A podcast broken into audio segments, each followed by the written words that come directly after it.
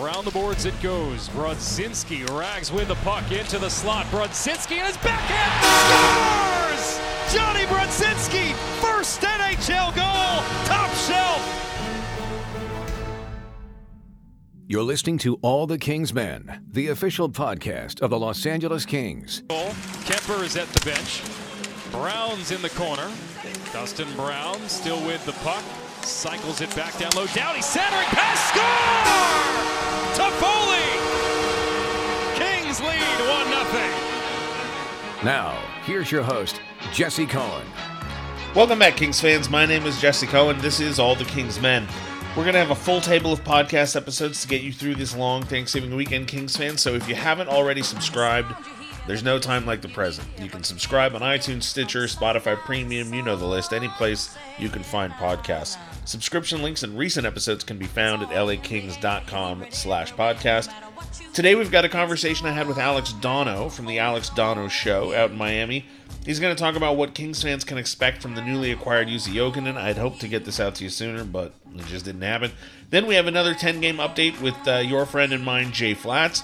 We've got the Winnipeg Jets coming to Staples Center tonight. I'll be talking to my dad tomorrow for a Thanksgiving episode.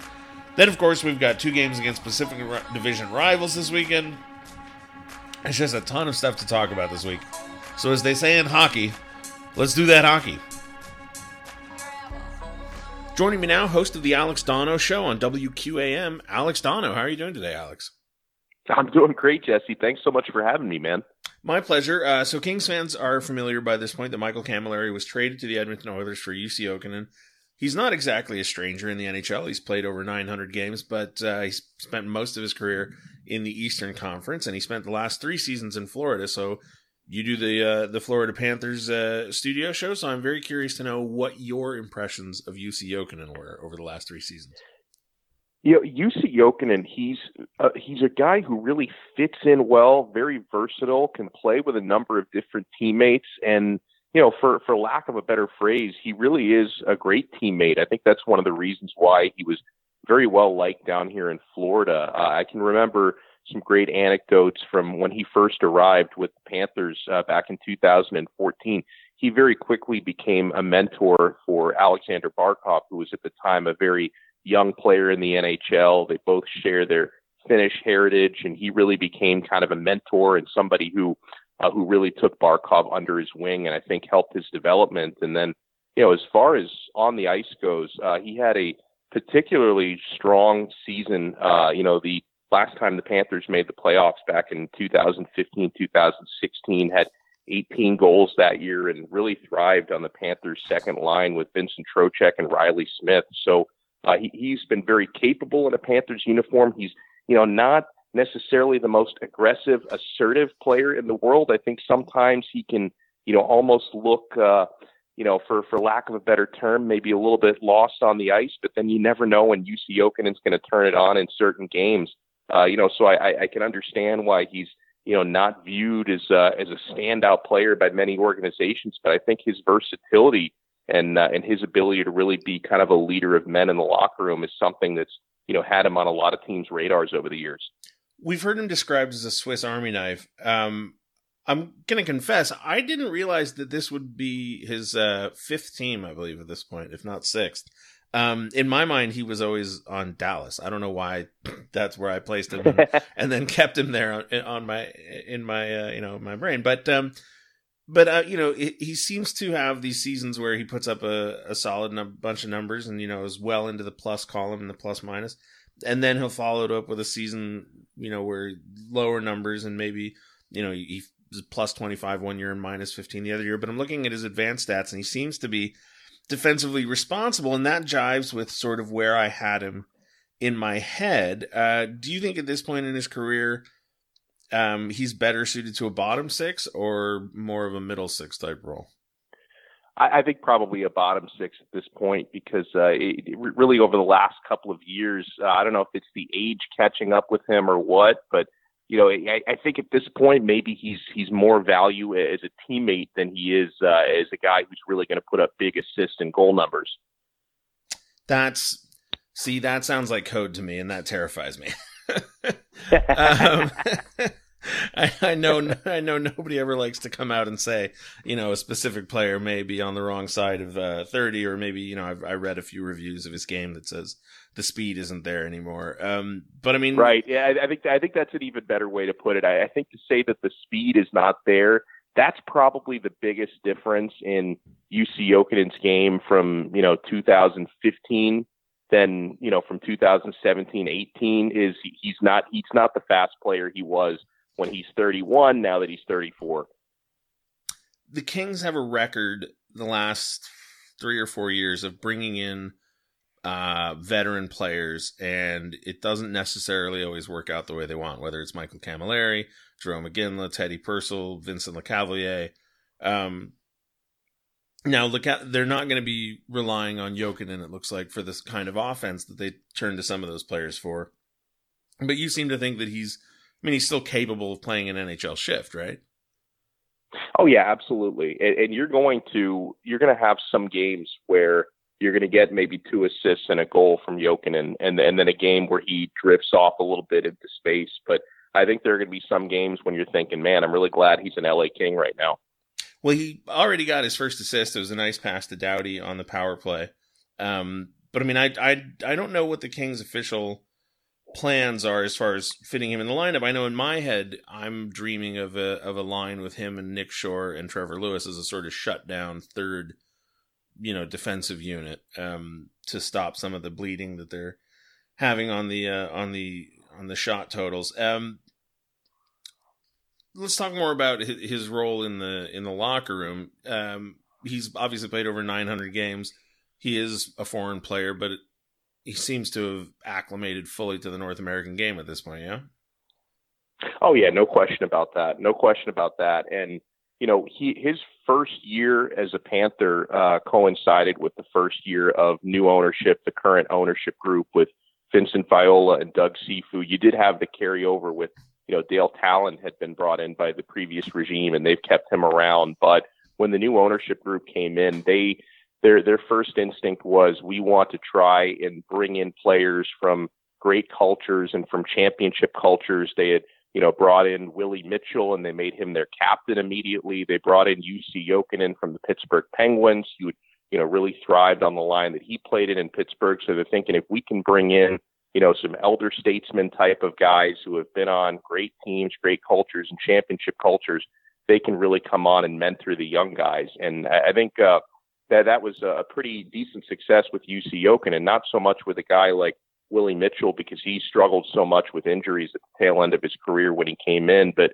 you know, since Jussi was uh, pretty darn valuable, especially his first two years in a Panthers uniform, uh, I, I think he's you know one of the guys who you know he wore an A on the jersey. He you know really uh, was somebody who was a positive influence in that locker room because when he first came into Florida you know, the, the lineup was really essentially full of kids. I mean, I mean, back then, you know, Alexander Barkov was very green. Aaron Ekblad had just been drafted. Jonathan Huberdeau was heading into his second or third season at a time. You know, Vincent Trocheck was not even a regular player at that point with the Panthers. So, you know, uh, you know, obviously Roberto Luongo was back in the mix as well. That was another locker room presence with uh, with a veteran. But I, I think Jussi Jokinen was very valuable for that and and he's not the type of player that has to be a mentor necessarily. Uh, I think the term that you you you used as Swiss Army knife is a, a pretty good way to describe him both on the ice and off the ice. You know, this is a player who's never going to cause problems in the locker room. He's you know not going to be an overbearing personality. I, I could see him pretty much fitting in with any group, and that's probably no coincidence why he's you know, been on so many teams, he's probably used to to changing locker rooms and changing scenery at this point. The uh, Florida Panthers uh, currently second to last place in the Eastern Conference, seven nine and two. Obviously, it's early; these are small sample sizes. But do you think there's a specific area in which the Panthers miss him the most?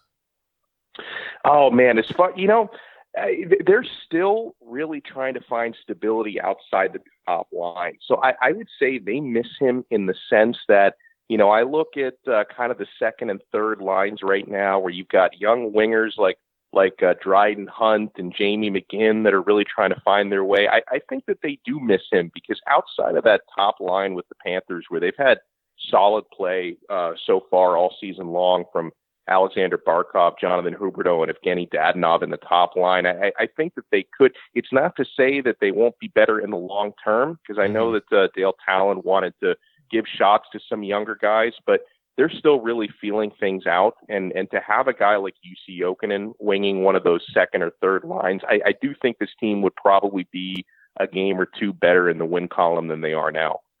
Well, Alex, we wish you the best of luck. I want to thank you for joining me. Of course. And uh, I urge all Kings fans to go and take in a Panthers game if they're ever in South Florida. All right. Thanks very much, Alex. We'll talk to you soon. You got it, man. Another 10 games have gone by, and so I am joined by in house arena for the LA Kings at Staples Center. Jay Flats, how are you doing today, Jay? I'm great, Cohen. How are you? I'm good. Uh, so we've played 21 games, not 20, but back to back situations sort of pushed us back a bit. Kings still technically in first place in the Pacific Division, but everybody behind them has fewer games played, so that could change over the next uh, handful of days. But the stat that gets thrown around all the time is that somewhere in the neighborhood of 80% of teams that are in a playoff spot by the time Thanksgiving rolls around will finish the season in a playoff spot. Now, Thanksgiving is days away. Actually, it's tomorrow. um, so, what do you say, Jay? Do the Kings make the playoffs? Uh, that stat you just gave has now quickly become my favorite stat. Yeah, let's roll. With, let's roll with that. Start the playoffs right after Thanksgiving. Let's go. Perfect. Um, yeah, I know uh, some fans are quickly hitting the panic button, losing five or six. But if you told everybody at the start of the season, after 21 games, the Kings would be in first place, everyone would take that. For sure. It's uh, there's a lot of positive things. Obviously, the last few games they've been slipping, you know, letting scoring happen really early. But you've got a lot of positive things to look at at this point in the season, especially compared to last year. Yeah. Kopitar is plus 15 points from where he was last season. That's the guy that we need mm-hmm. week in and week out. You know, he's got 23 points. Brown is plus 10 from last season. Uh, Doughty's plus five. Muzzin's plus nine. Toffoli and Pearson are right about where they are. They're usually consistent about this point of the year, you know, 12 to 15 points. Martinez is down. He's down uh, eight points from last year at this point, but he's tied with block shots, so you know he's giving it all every night. He's got that level of compete up high. He's yeah, tied with 62 block shots on the year. And and last year, I feel like he maybe had to had to carry more of a load than than maybe he should be asked to. Between right. the injuries and you know, Muzzin had sort of a a struggle last year. I mean, they both sort of did, but but Martinez definitely picked up his slack. But but in in an ideal situation, Martinez maybe doesn't have to be your your second best defenseman, right? Yeah, I mean, you're you're you, you want to lean on Doughty and Muzzin. Those are your top mm-hmm. two guys, and they're they're both playing consistent games right now. It's uh you know sometimes it's that youth on the blue line to see how the development of Forbort's going to come along and some of the younger guys that have made their way into the lineup this year. Now, uh, talking about comparisons to this year and last year, how is Jonathan Quick 21 games in compared to how he was last year 21 games in? Well, I mean, uh, let's see. He only made one appearance last year. So this year he's got two shutouts, which is way better than yeah. he was at the point last year. That's great. Um, but I, I, just saw an interesting stat. Uh, in his career, he's already faced over 13,000 shots in the net. So everybody Oof. give him a break. Give him a wow. break. That's a lot of shots to take over your career. 13, that is a lot 000. of shots. Yeah. And he's got, you know, 44 shutouts in his career.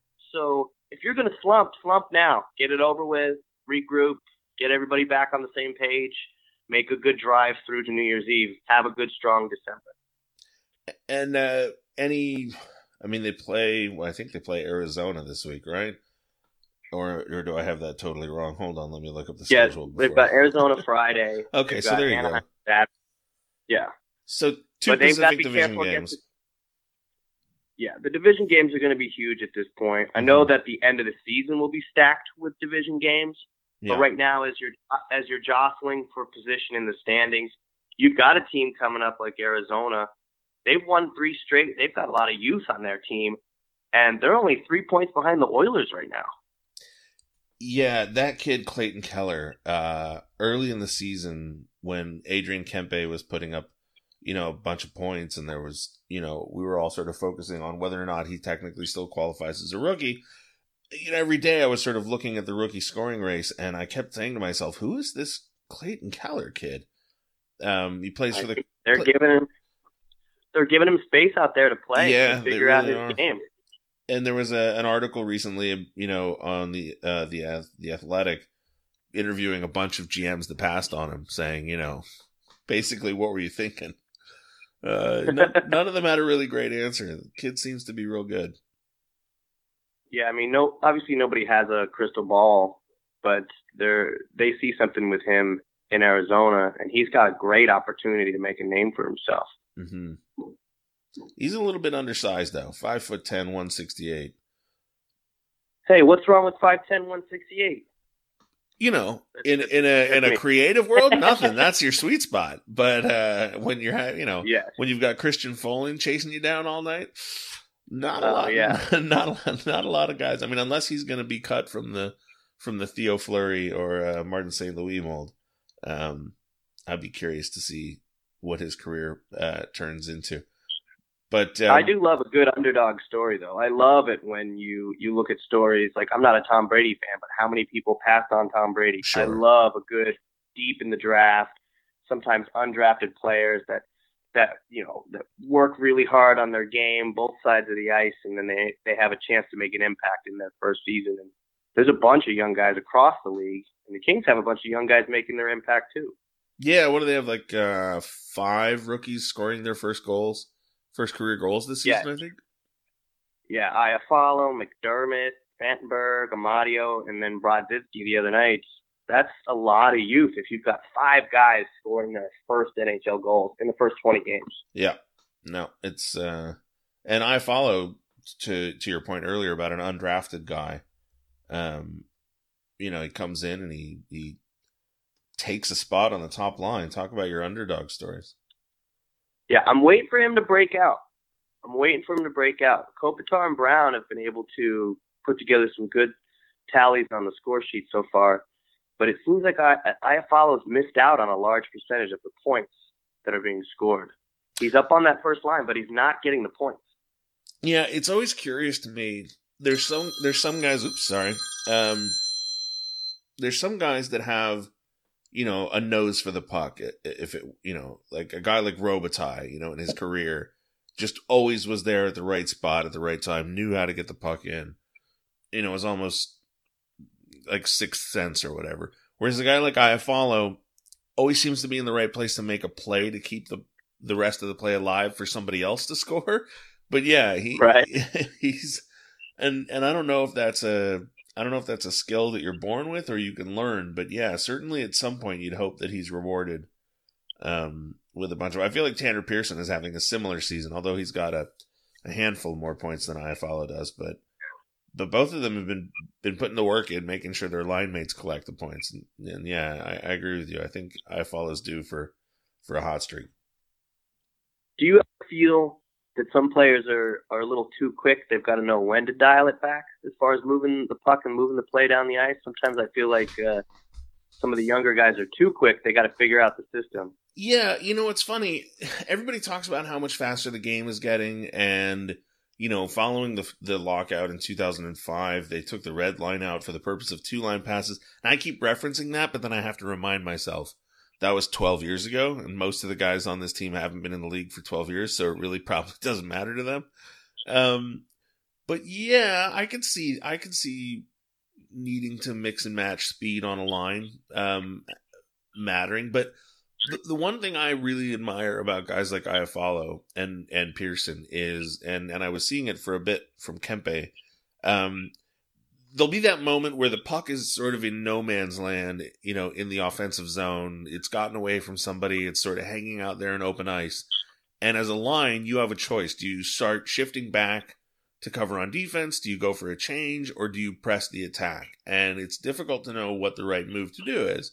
And if you press the attack and you, you know, come up short, then, you know, the other team team's passed you on a, on an odd man rush you know, if you go for a bad change, the other team has a you know huge advantage. They've got wide open ice. Um, but a guy like Iafallo, a guy like Pearson, because they have that speed and because they know how to use that open ice, just their first step, their their first jump on the play, can sort of lead the rest of the guys on the ice towards a decision, right? Can sort of cue them, okay, the play is still alive. And and things like that I think are contagious. So whether or not they're too fast or whether or not they're, you know, they wind up in the zone alone, because I think what you're referring to, we see Iafallo a lot, right, in the offensive zone with nobody to pass to. um, but I'll take I'll take those turnovers that he creates over the moments where maybe he's he's too fast almost.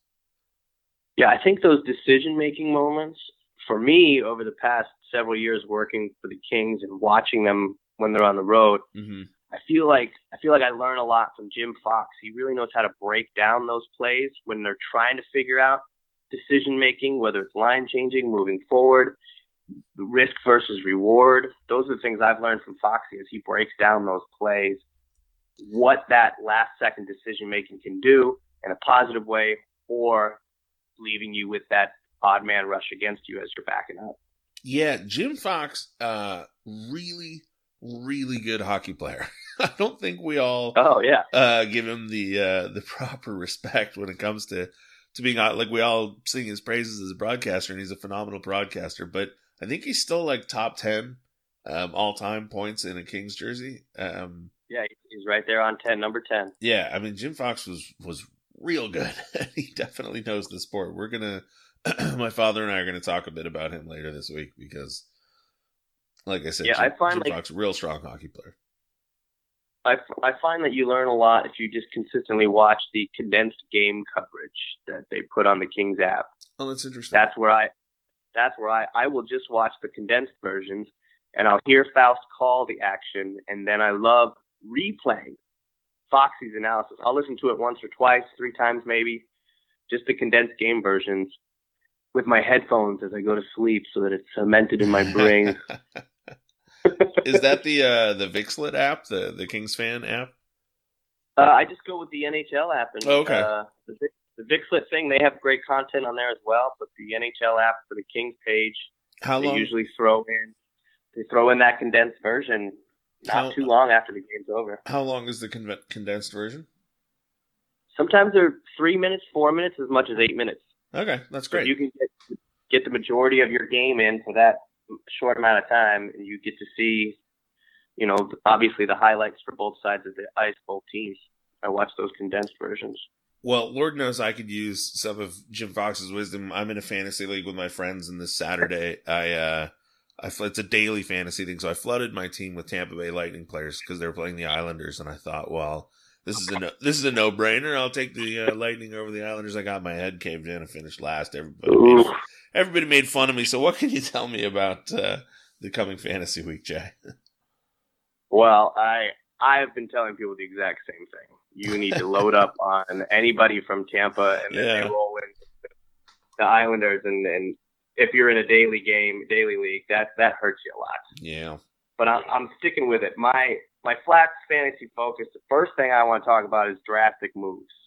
okay, If you're in a league where your your defense is solid, your goaltending is decent, but you just keep coming up short on points.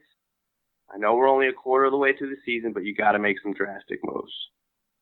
Do whatever you can to get scoring. Go after those guys on the top lines from Tampa and St. Louis.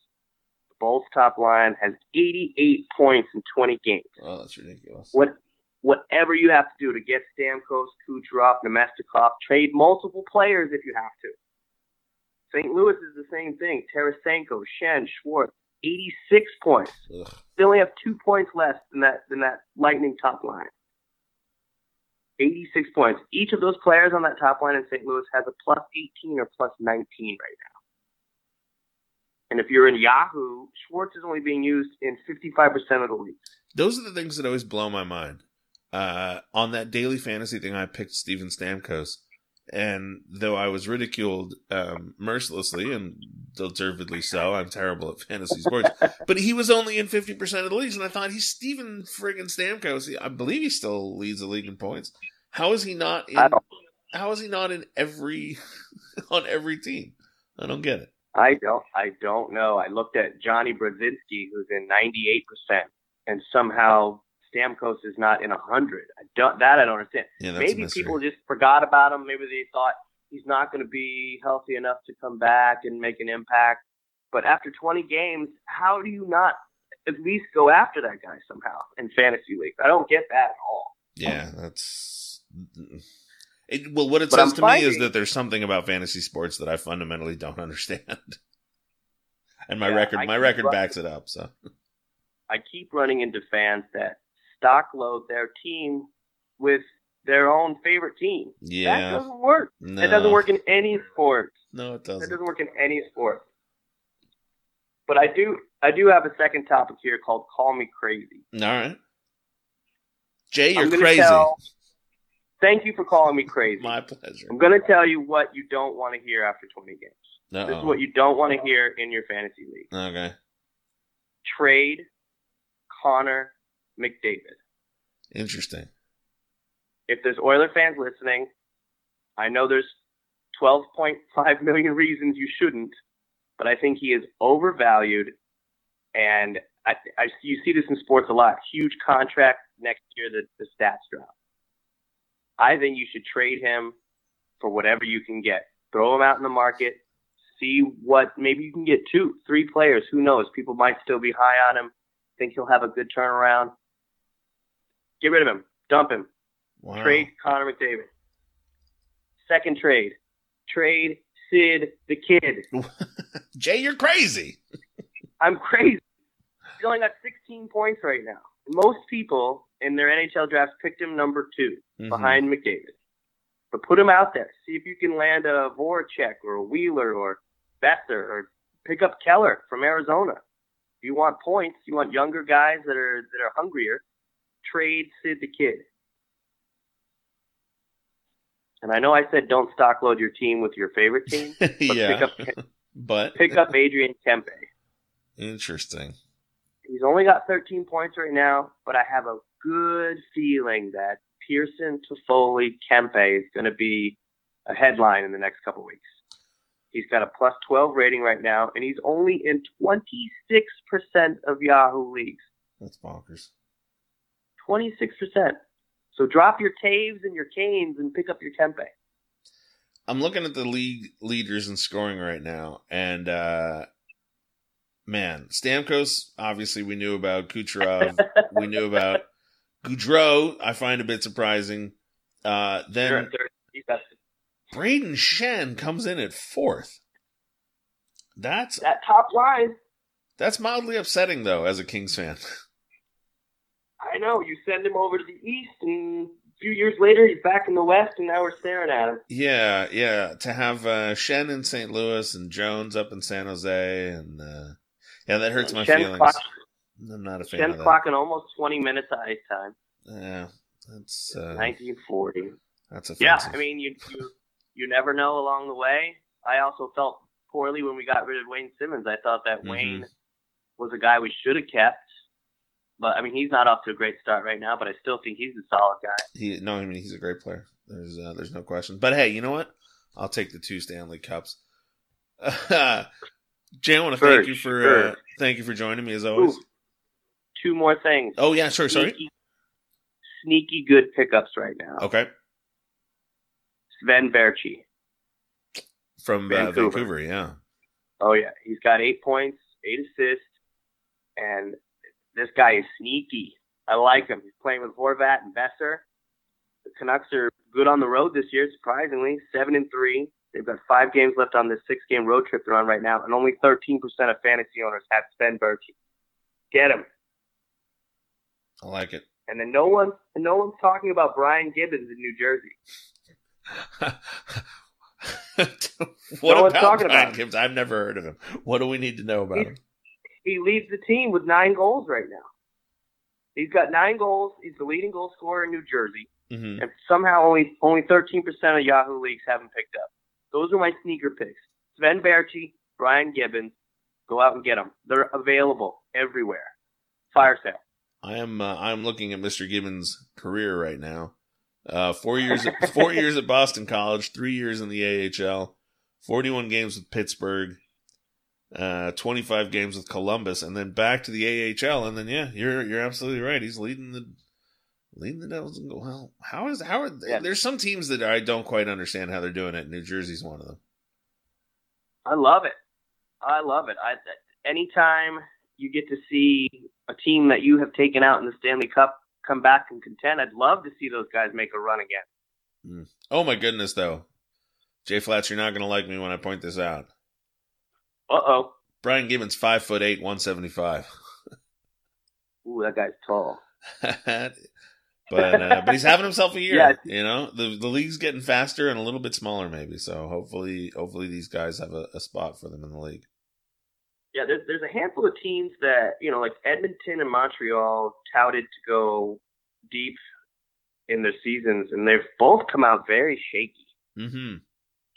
And then you have teams, New Jersey, for example, and then obviously we we can't skip over the eight and one home record of the Vegas Golden Knights. Yeah, I'm on the record this week as saying I'm convinced they're cheating somehow. It's it's crazy. Yeah, I mean, I no, it that, doesn't that make any city sense. has that city has rallied around the Knights so much that they forgot how horrible that mascot looks. They just they just went right by it. yeah, I'm not a huge fan of Chance, the the Gila monster. Uh, that's what he is, right? I think. I Um, feel it's the, it's the only scratch on their season so far. I, uh, it weirded me out. but but I have to say, in defense of Chance, uh, the Gila monster or or whatever he is, um, it's it's real rare that you find a mascot that is well that is well executed from conception to finished product. Bailey's a great one. Um, Yeah, Wild Wing for all of his um you know for all of his missteps in the past um is is perfect for the team. But you know, for every Bailey you've got a Spartacat in Ottawa or uh or or uh you know, uh Youppi in Montreal, which I get he came from the Expos and didn't have a home, so the Canadiens picked him up. But you know, or or or I forget the name of the polar bear in Toronto, but you say why why is the Toronto Maple Leafs mascot a polar bear? Like I don't yeah. They don't have they don't have polarized cap conditions up there. No, no, and they're the Maple Leaves. Like I don't I don't know. Be a stack of Well, pancakes Stan- or something, but Stanford has the tree, so I guess the Leafs couldn't go with the tree. I guess I guess not. That's right. Um, but yeah, but uh, Chance, uh, the the kids seem to like him, and I, I guess that's what it's all about. Well, here here here's a good matchup tonight, right? Staples right. Center, King Kings, Jets. The Jets are playing very well right now. yeah, I mean, man, everybody's playing well right now. It's annoying. well, at least it, it, at least uh, the, the, the Kings got out to a hot start, and there's no reason to do like the Blue Shield of California panic button giveaway or anything. Yeah, you'd hope not. I mean, obviously, you know, four, six, and one. I think in the last ten or three, six, and one. Jeez, um, three, six, and one in the last ten is not great, but you have to trust that this team has the talent and the experience, and uh, and like you said earlier, you get this little slump out of the way, and you get right back to winning games, and you know, hopefully they haven't uh, given up too much of that that division lead. Well, I will put together a I feel good James Brown video after tonight. I'm looking forward to it, Jay.